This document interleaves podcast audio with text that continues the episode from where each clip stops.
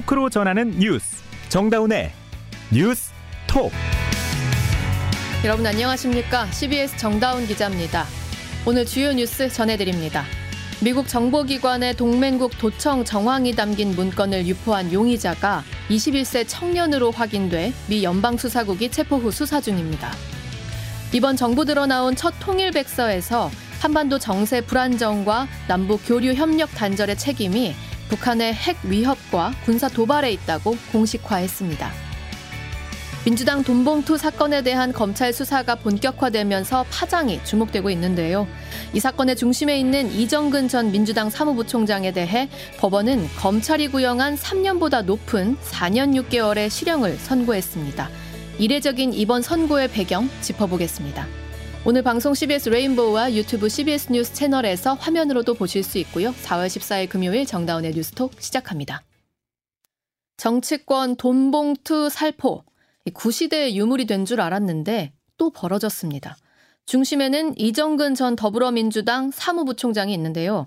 사업가 박우식 씨에게서 9억 4천만 원을 받은 알선수재 혐의, 또 2020년 국회의원 선거를 앞두고 3억 3천만 원을 받은 정치자금 수수 혐의로 작년 10월 구속 기소됐습니다. 1심 결과가 최근에 나왔는데 재판부가 징역 4년 6월을 선고했어요. 주목할 점은 이 선고형이 당초 검찰이 얼만큼 선고해 주세요라고 요청했던 구형보다 세게 나왔다는 겁니다. 검찰은 징역 3년을 요청했는데 법원은 4년 6개월을 선고했으니까 오히려 1년 6개월이나 늘린 거죠. 통상 검찰이 엄중한 혐의니 세게 처벌해달라 지르고 법원은 이런저런 사정을 고려해 적정한 양형을 하는데 굉장히 이례적인 경우입니다. 왜 이런 상황이 벌어진 건지 속사정을 알아보겠습니다. Again Why뉴스 권영철 대기자 어서 오십시오. 안녕하십니까. 네, 상당히 액수가 큽니다. 만약에 이정근 부총장이 공무원이어서 뇌물죄에 걸렸다면은 양형 기준상 한 징역 10년은 충분히 나올 음, 그 수 있는 정도 정도거든요. 수 있는 거죠. 예. 그렇죠. 예. 근데 물론 알선 수재는 최대 형량이 징역 5년이더라고요. 네. 그걸 고려해도 3년을 구형했습니다. 10억인데 이유가 뭘까요? 어, 검찰의 공식 입장은 적정 구형 기준에 맞춰서 구형한 거다. 음. 사실상 정치자금법과 알선 수재 범행이 상상적 경합의 범행으로 판단될 수 있다는 걸 고려해서 구형했다 이렇게 설명을 했어요. 어, 상상적 경합이 법률용어라 되게 어렵잖아요. 네. 어, 한 개의 행위가 여러 개의 죄에 해당하는 경우 그러니까 간략히 이렇게 정의해 볼 수 있겠고요. 네. 예시로 한번 말씀해 주시죠. 그 이정근 전 사무부총장의 혐의가 각종 알선의 대가 9억 4천만 원이잖아요. 네네. 그리고 불법 정치 자금의 3억 3천만 원 합하면은 12억 7천만 원인데 네. 검찰은 기소할 때 총 수수 금액이 10억 원으로 봤어요. 음, 2억 7천만 원은 겹친다는 거죠. 음, 그렇죠. 음. 알선 수재도 되고 정치 자금도 되고. 음. 어, 그러니까 이런 경우에는 상상적, 상상적 경합이 음. 되니까 오히려 형을 좀 낮춰줬다. 네네. 검찰은 그렇게 설명을 한 겁니다. 음, 이 같은 돈이 되니까요. 음. 그런데 재판부가 이걸 분리해서 더 엄중하게 선고했을 뿐이다. 우리는 이걸 고려해서 구형한 거다. 그렇죠. 어, 검찰이 이렇게 설명했어요. 근데 네. 저는 법원이 선고할 때 이렇게 상상적 경험 고려하는 건 많이 봤어요. 그런데 네. 검찰이 구형할 때 이렇게 반영하는 경우가 있습니까? 검찰은 혐의가 발견되면 수사하고 기소해서 유죄를 입증해야 하고 그 혐의에 맞는 처벌을 받도록 구형을 합니다. 네. 피의자 입장을 고려해서 구형하고 그렇게 하지는 않죠. 음, 재판부가 밝힌 범죄 일람표를 보면은 32가지 혐의 중에 28가지는 유죄, 4가지는 무죄가 선고가 된 겁니다. 그러니까 액수도 굉장히 크고 네. 또 혐의 대부분도 이 32가지 혐의 중에 28개나 다 소명이 됐다는 거예요. 그렇죠. 그러면 검찰이 구형해서 사실상 봐줬다 이렇게도 해석할 수 있습니까? 매우 이례적인 구형이라는 데는 이견이 별로 없었습니다.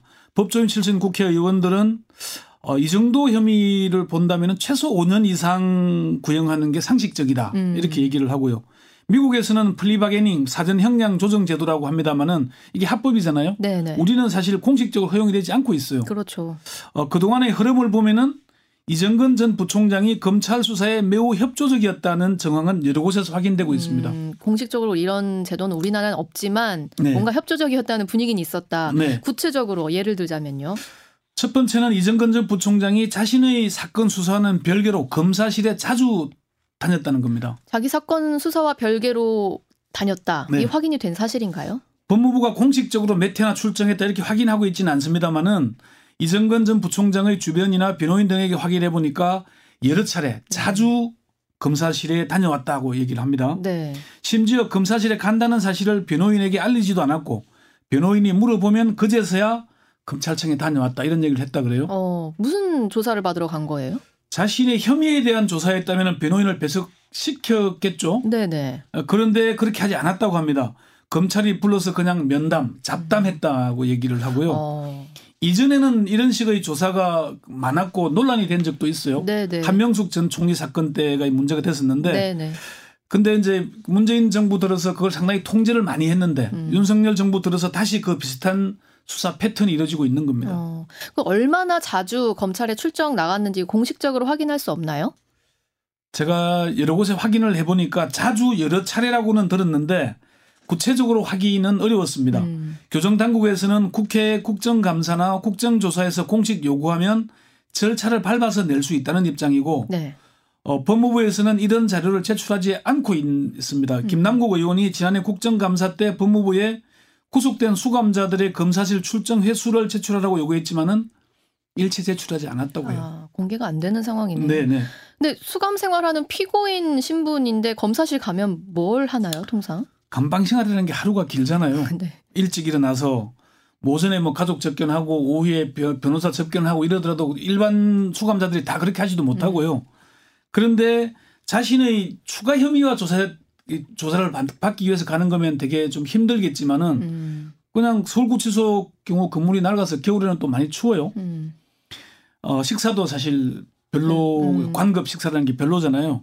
그런데 검사실에 가면은 소파에 앉아서 편안하게 앉아서 뭐 커피도 타주고 식사도 뭐 이른바 사식을 음. 먹을 수도 있고 뭐 또 검사들이 돌아가면서 이렇게 대화도 하고 하니까 좀 시간이 잘 가지 않겠습니까? 음, 이른바 슬기로운 감방 생활이라고는 할까요? 네, 그런 측면이. 네. 음. 그리고 두 번째는 휴대전화를 이미 제출하면서 별건 수사의 길을 터졌다는 것도 하나 확인된 겁니다. 어, 이건 무슨 말씀이신지요? 이정근 전 부총장의 녹음 파일이 한 3만 개나 된다고 하지 않습니까? 네. 어, 실명이 그런도는 민주당 국회의원도 20명, 뭐 심지어 40명 이야기도 나오고 있고요. 근데 이 수사는 별건입니다. 음, 이정근 전 부총장 사건은 사업가 박우식 씨 간 다툼이 발단이었거든요. 박 씨는 2008년 터진 부산 자원 특혜 대출 사건 등 두 차례 구속된 전력이 있는 사람이고요. 네. 노웅래 의원에게 6천만 원을 건넨 당사자이기도 음. 합니다. 이정근, 박우식 두 사람이 가까워진 건 박 씨가 두 번째 구속됐다가 풀려난 2019년 하반기부터라고 합니다. 네. 그러다가 지난해 초부터 민형사상 갈등이 시작됐고 7월에는 박우식 씨가 이정근 부총장을 검찰에 진정하면서 이 사건이 이제 시작된 겁니다. 음, 검찰이 본- 본격 수사에 착수한 민주당 당대표 경선의 돈봉투 사건도 박우식 씨는 지금까지 드러난 걸로는 관련이 없는 별건이고요. 음, 이미 구속 불구속 기소한 노웅래 의원 사건 때는 이것도 사실 별거. 박우식 씨만 관련돼 있지 이정근 음. 부총장 관련이 없는 거잖아요. 그런데 이 뭐 이전 부총장이 휴대전화를 이미 제출함으로써 별건 수사 길을 터주게 된 것 아니냐라고 하기에는 이게 수사받는 피의자 입장에서는 그거에 응하지 않는 게 좀 더 힘들지 않을까요? 물론 뭐 그렇습니다. 이정근 음. 변호인도 그렇게 얘기를 했어요. 어, 이비 제출하지 않으면은 내일 때까지 탈탈 터니까 주변 사람들까지 다 턴다 음. 그래요. 그래서 도리가 없었다라고 얘기를 했고요. 그렇지만 특수통 출신의 중견 법조인은 피의자가 동의하지 않으면은 녹취록 건건이 별도의 영장을 받아야 된다. 그 3만 건 건건이 아니 이제 이정근 박우식 두 사람의 갈등과 관련된 거는 증거니까 넘어가지만은 괜찮지만 다른, 다른 별건에 대해서 하게 되면은 아, 법원이 또 모두 영장을 다 내두지도 않습니다. 아, 이게 별건 수사 아니냐. 음, 그런 경우가 있기 때문에 아무래도 이미 제출했기 때문에 검찰이 그 많은 걸 다시 새로운 어. 수사 증거로 삼을 수 있는 거죠. 이게 지금 돈봉투 사건의 중요한 단초가 되고 있는 거고요. 네, 그렇습니다. 네, 세 번째는요. 세 번째는 이정근 전 부총장이 기댈 곳이 없었기 때문이라는 분석입니다. 기댈 곳이 없었다는 건 뭐 당이 도와주지 않았다는 건가요? 그렇다고 합니다. 어. 이정근 전 부총장은 사건 초기에 민주당이 일찍 손절했다 그래요. 음, 어, 그래서 좀 서운한 감정이 있었다. 이런 얘기를 들었고요. 그래서 민주당에 대해서 더 이상 빚진 게 없다. 이런 생각을 갖고 있다고 합니다. 그러다 보니까 어, 검찰에 기대게 됐을 것이고 또 그 다른 녹취록 관련해서 확인해 보면은 아, 그, 그런 얘기였다는 정황을 얘기했을 거 아닙니까? 음, 그러니까 그동안에 어, 이정근 전 부총장이 기소된 뒤에 지금 한 4, 5개월이 지났잖아요. 네. 그동안에 특수 2부, 지금 반부패 수사 음. 2부가 상당히 다져왔다. 음, 녹취록만 있는 게 아니라 그 주변 정황까지 이제 수사에 직접 수사에 돌입할 만큼 뭔가 음. 했는데는 이정근 전 부총장의 도움이 꽤 컸지 않느냐 음. 그런 관측이 가능하게 하는 거죠. 네. 자, 이 이례적으로 낮은 구형의 배경에 그 이정근 총장 여러 상황과 또 수감자를 이용한 검찰 수사의 어떤 재현 이런 게 있을 수도 있다 라는 그렇죠. 점을 짚어주셨는데 네. 자, 그런 맥락도 물론 따져가며 봐야겠습니다만 지금 핵심은 그 2021년 민주당 당대표 경선에서 돈 봉투가 뿌려졌다는 거잖아요. 네, 이 그렇죠. 부분 굉장히 중요해요. 이거 어느 정도의 파장이 있을까요? 국회의원 20명 이상이 돈 봉투를 받았다는 녹취록이 나왔으니까 이거 엄청난 사건입니다. 네.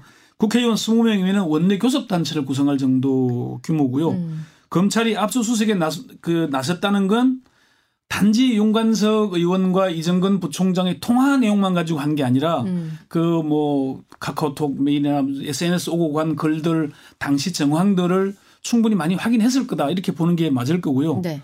어, 정치권에서는 공방이 벌어지고 있지만 사실 가장 중요한 건 사실이 무엇이냐 아니겠습니까? 그렇죠. 음. 윤관석 의원은 정치 탄압, 그 다음에 국면 전환을 위한 무리한 검찰의 기획 수사 쇼라고 본다는 입장을 냈고 이승만 의원은 사실 무근이기 때문에 이 문제는 다퉈서 나갈 것이라는 입장을 밝혔습니다만은 음. 검찰 수사는 좀 더 지켜볼 필요가 있을 것 같습니다. 음.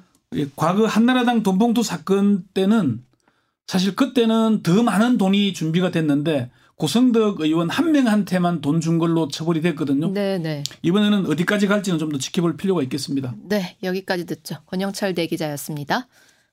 다음 소식입니다. 정순신 변호사에 대한 청문회가 오늘도 당사자 없이 진행됐는데요. 정순신 변호사 아들에게 학교 폭력을 당한 피해자는 고등학교 재학 동안 단 이틀밖에 정상 수업을 받지 못한 걸로 나타났습니다. 허지원 기자가 보도합니다.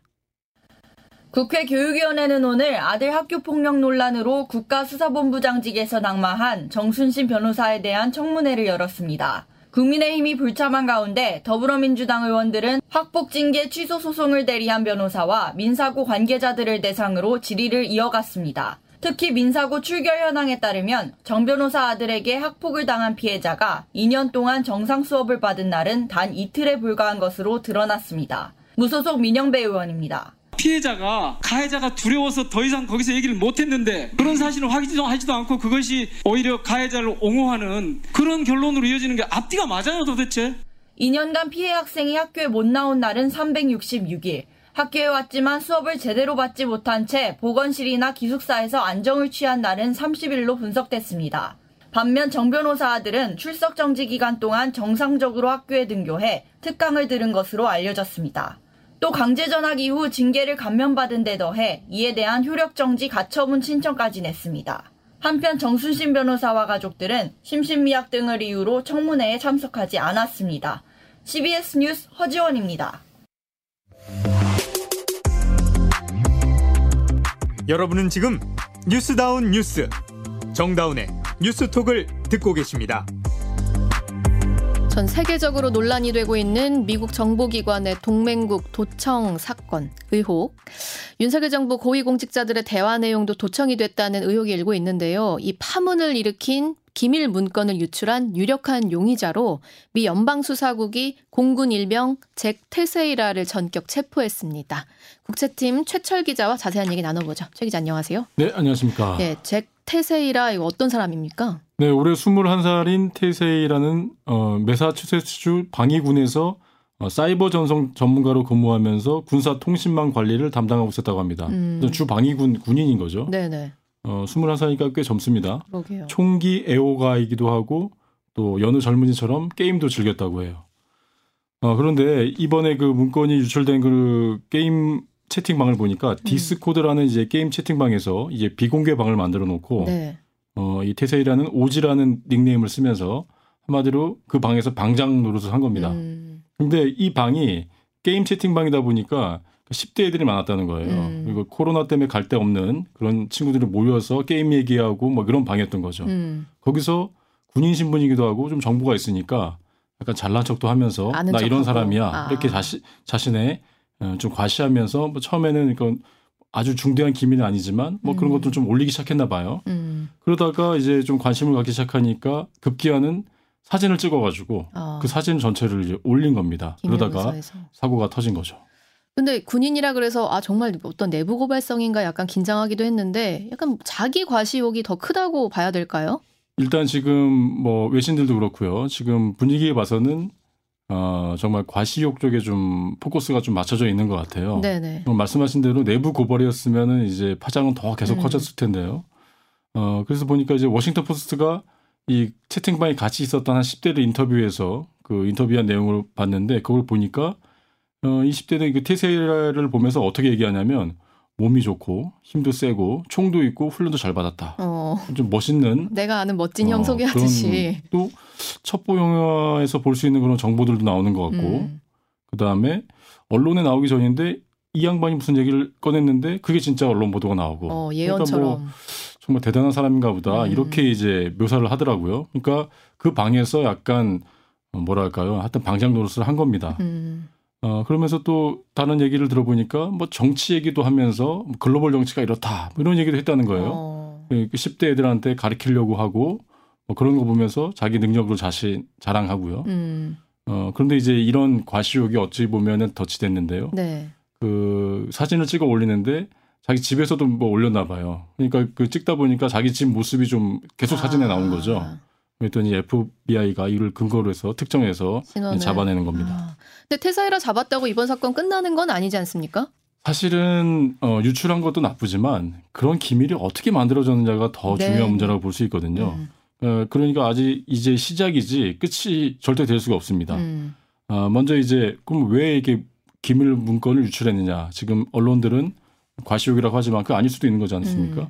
어, 그다음에 단독 범행이냐 공범이 있느냐 이도 음. 중요한 거겠죠. 물론 단독 범행이면 뭐 개인 일탈로 갈 수 있겠지만 네. 공범이 있다면 이게 조직적인 범죄가 될 수 있고 또 다른 시각에 접근이 있을 수 있습니다. 또또 하나는 이제 미국 정부가 이 사건 초반에 그 사진으로 찍힌 것과 원래 문서는 좀 틀린 것 같다. 음. 그러니까 약간 조작이 된 것 같다라는 식으로 약간 면피성 발언을 했거든요. 네네. 우리 정부도 약간 그런 비슷한 뉘앙스로 얘기를 네네. 했고요. 그럼 정말 조작이 있었는지도 봐야겠죠. 어. 조작이 아니라면 좀 무슨 말을 해야 될지 좀 답답할 텐데요. 음. 지금 분위기로서는 그냥 일탈 행위라고 치면 그걸 조작해서 올렸겠습니까? 그냥 음. 올렸겠지. 음. 그럼 약간 답을 하기가 좀 좀. 어. 힘들어질 수 있겠습니다. 그러니까 진짜 단순 기밀 유출이라고 해도 그 기밀이 도대체 어떻게 만들어진 거냐. 그러니까 미국이 우방국을 상대로 도청을 진짜로 했느냐 이게 네. 중요한 포인트일 것 같습니다. 그 부분이 사실은 밝혀져야겠죠. 네. 어, 그러니까 어떻게 보면은 기밀 유출을 했다고 누구를 주 방위군을 체포한 거잖아요. 음. 그 사실 자체가 사실은 조작설보다는 어, 조작설이라는 거 위조설이라는 걸 설정력이 떨어지는 거죠. 음, 만약 과시욕으로 이제 아까 말씀했다시피 과시욕으로 올린 거라면 음. 굳이 그걸 또 조작해서 뭐 올렸겠습니까? 어, 뭐 어찌 보면 근데 우리나라는 또 이번 사건 피해자라고 할 수 있잖아요. 그렇습니다. 근데 정작 당사자는 뭐 아무렇지도 않다 이렇게 말하고 있는 것 같아요. 좀 이게 좀 당황스러운 얘기인데요. 음. 이번 사건과 관련해서 한국 고위 당국자가 최근에 음, 주미 특파원들하고 만나서 이런 얘기를 합니다. 지금까지 한국 정부가 판단한 바에 따르면 미국이 우리에게 도청했다고 확정할 만한 단서가 없다. 음. 무슨 말인지 좀 네. 어려운데. 그- 그러면서 악의적인 행동은 없었던 것으로 간주한다. 음. 이렇게 얘기를 하거든요. 그러면 이 말은 악의가 없다면 도감청을 해도 된다는 말인지 그러니까요. 음, 혼돈- 혼돈스럽습니다. 음. 또이 당국자는 이런 말도 했는데요. 어, 이번 사건과 관련해서 미국 측 담당자를 만났더니 어, 내가 말을 꺼내기도 전에 굉장히 뭐 곤혹스러워하면서 어, 미안한 기색이 역력했다. 음. 어, 동맹으로서 자기들이 누를 범한 것 같은데 오해가 없길 바란다. 이렇게 어. 성의 있는 말도 해줬다는 거예요. 그런데 큰 음. 누를 범했다고 먼저 말했다면 네. 그건 불법 행위가 있었음을 인정한 거 아닌가요? 그러니까요. 가해자를 굉장히 두둔하는 뉘앙스가 또 들리거든요. 음. 또 분명히 불법 행위를 인정한 걸로 볼 여지도 있습니다. 아, 그런데도 한국의 고위 당국자는 어찌됐든 사실관계를 떠나서 그 동맹에 그 훼손될 수 있는 오해가 있을 수 있고 또 음. 한미 그 정상회담도 곧 있는데 네. 아 그러니 미국이 곤혹스럽다 곤- 곤혹스럽다고 한 거 아니겠냐 이러면서 음, 음. 또 이렇게 또 부연 설명까지 하거든요. 음. 물론 국빈 방문과 한미 정상회담의 중요성을 모르는 바는 아닙니다. 네네. 아, 하지만 정말 지금 일각에서 제기되고 있는 대한민국의 저자세 외교 비판은 유효한 것으로 보이거든요. 음. 누가 봐도 저쪽이 잘못했고 또 따질 부분은 분명히 따지고 넘어가야 되는데 매번 뭐 악의 없는 도청이었다 이렇게 얘기를 해버리면 앞으로도 계속해도 괜찮다는 얘기인지 그러게요. 어, 잘못된 시그널을 줄 수 있기 때문에 좀 위험해 보입니다. 음, 네, 여기까지 듣죠. 국제팀 최철 기자였습니다. 북한이 고체 엔진 방식의 장거리 탄도미사일을 시험 발사했다는 사실을 공식적으로 밝혔습니다. 이 밖에도 단분리를 통한 추력 조절 같은 기술을 선보이면서 자신들의 기술 수준을 과시했습니다. 홍재표 기자가 보도합니다. 북한은 어제 평양 인근에서 발사한 탄도 미사일이 고체 연료를 사용한 신형 장거리 탄도 미사일 화성포 18형이라고 밝혔습니다. 조선중앙통신은 오늘 김정은 국무위원장 등이 참관한 가운데 이루어진 시험 발사 사실을 다양한 사진과 함께 공개했습니다. 우리 군 당국도 어제 고체 엔진 방식일 것으로 추정했는데 북한이 이를 공식 확인한 것입니다. 북한은 이로써 KN-23 같은 단거리 미사일에 이어 미국을 겨냥한 장거리 미사일도 고체 연료 방식으로 재편할 것으로 보입니다. 액체 연료에 비해 기동성과 신속성, 은밀성이 높기 때문에 사전 탐지가 그만큼 어려워진다는 우려가 있습니다. 뿐만 아니라 북한은 2, 3단은 기존처럼 고각으로 쏘되 1단은 정상 각도로 발사하는 한편 단 분리의 시간 조정으로 속도까지 조절하는 등 기술적 진화를 과시했습니다. 북한 미사일 기술 발전이 예상보다 빠르며 결코 과소평가할 수준이 아닌 셈입니다. 국방부는 그러나 북한 미사일 수준에 대해 중간 단계 시험 평가이며 우리 방어 체계가 무력화됐다는 일각의 우려는 기우나 다름없다고 일축했습니다. CBS 뉴스 홍재표입니다. 이번 정부 들어 첫 통일백서가 발간됐습니다. 이 내용을 보니 한반도 비핵화 대신 북한 비핵화를 명기하는 등 과거 정부에서 쓰던 핵심 용어를 변경했는데요. 특히 북미 관계 서술에선 미국을 앞세우는 미북 관계로 바꾸기도 해 일부 논란도 예상됩니다. 김학일 기자가 취재했습니다. 윤석열 정부 들어 처음 발간된 통일백서가 오늘 공개됐습니다. 문재인 정부의 통일 백서와 크게 달랐는데 가장 눈길을 끄는 것은 정책의 목표와 방향을 함축적으로 담고 있는 개념 용어의 변경이었습니다. 먼저 문재인 정부의 통일 백서에 사용된 한반도 비핵화 대신 북한 비핵화를 명기했습니다. 비핵화 대상이 북한 핵이고 핵을 포기해야 할 주체가 북한임을 분명하게 드러내는 의도로 보입니다. 한반도 비핵화라는 용어는 이상적인 명분에도 비핵화의 대상과 주체를 모호하게 한다는 문제 제기가 있던 터였습니다. 일상적으로 사용하는 북미 관계를 미북 관계로 바꾼 것은 더욱 의도적으로 보입니다. 우리 입장에서 북한보다 미국을 앞세우는 표현을 공식화한 겁니다. 북한이 핵질주를 가속화하는 현 시점에서 민족보다 동맹을 앞세우는 의도로 논란도 예상됩니다. 통일부는 백서를 완성한 뒤 전문가들의 감수를 거쳤으며 이 과정에서 용어를 통일하는 게 좋겠다는 의견이 있어 이를 반영했다고 설명했습니다. CBS 뉴스 김학일입니다. 간추린 소식입니다. 국내 감염으로 추정되는 엠폭스 원숭이 두창 확진자가 일주일 사이 5명이 잇따라 나와 누적 확진자가 10명으로 늘었습니다. 이 환자는 해외 여행력은 없는 상태로 의심 증상이 있어 유전자 검사 결과 양성으로 확인돼 현재 격리 병상에서 입원 치료 중입니다. 이어서 날씨 전해드립니다. 이수경 기상 리포터. 네, 남부지방은 건조함을 달래줄 비가 내리고 있는데요. 남부지방에 내리는 비는 밤이 되면 충청권까지 확대될 것으로 보입니다. 더불어 일부 동해안을 제외하고는 현재 황사의 영향에서 벗어난 모습인데요. 공기질이 대부분 평소 수준을 되찾은 모습입니다. 주말인 내일은 수도권과 강원도에도 가끔씩 비가 내리겠습니다. 내일도 충청권과 남부지방은 간간히 비가 오다가 오후에 점차 그칠 것으로 보이는데요. 오늘과 내일 예상되는 비의 양은 남부지방을 중심으로 10에서 40mm, 많은 곳은 제주도 산간에 60mm 이상이 되겠고 중부지방은 이보다 적은 5에서 10mm 정도를 보이겠습니다. 한편 오늘 중부지방을 중심으로 20도 안팎의 포근한 날씨를 보였는데요.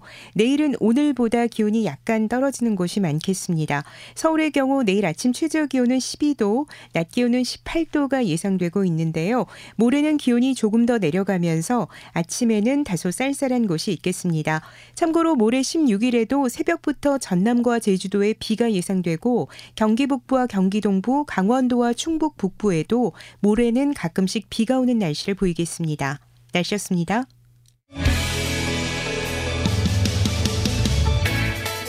지난해 마약 사범이 역대 최대 숫자를 기록했는데 이 마약 수사를 전담하는 경찰 인력은 1년 동안 고작 4명 늘었다고 합니다. 이 뭐 학원과 마약 음료, 연예인 마약 사범 사건 뭐 점점 불안감이 커지는 상황인데요. 수사 인력도 물론 확충돼야겠습니다만 이 마약 판매자를 잡는 근본적인 시스템 설계를 정부가 강화했으면 좋겠습니다. 이번 주 정다운의 뉴스톡이 준비한 소식은 여기까지입니다. 저희는 다음 주에 다시 찾아뵙겠습니다. 고맙습니다.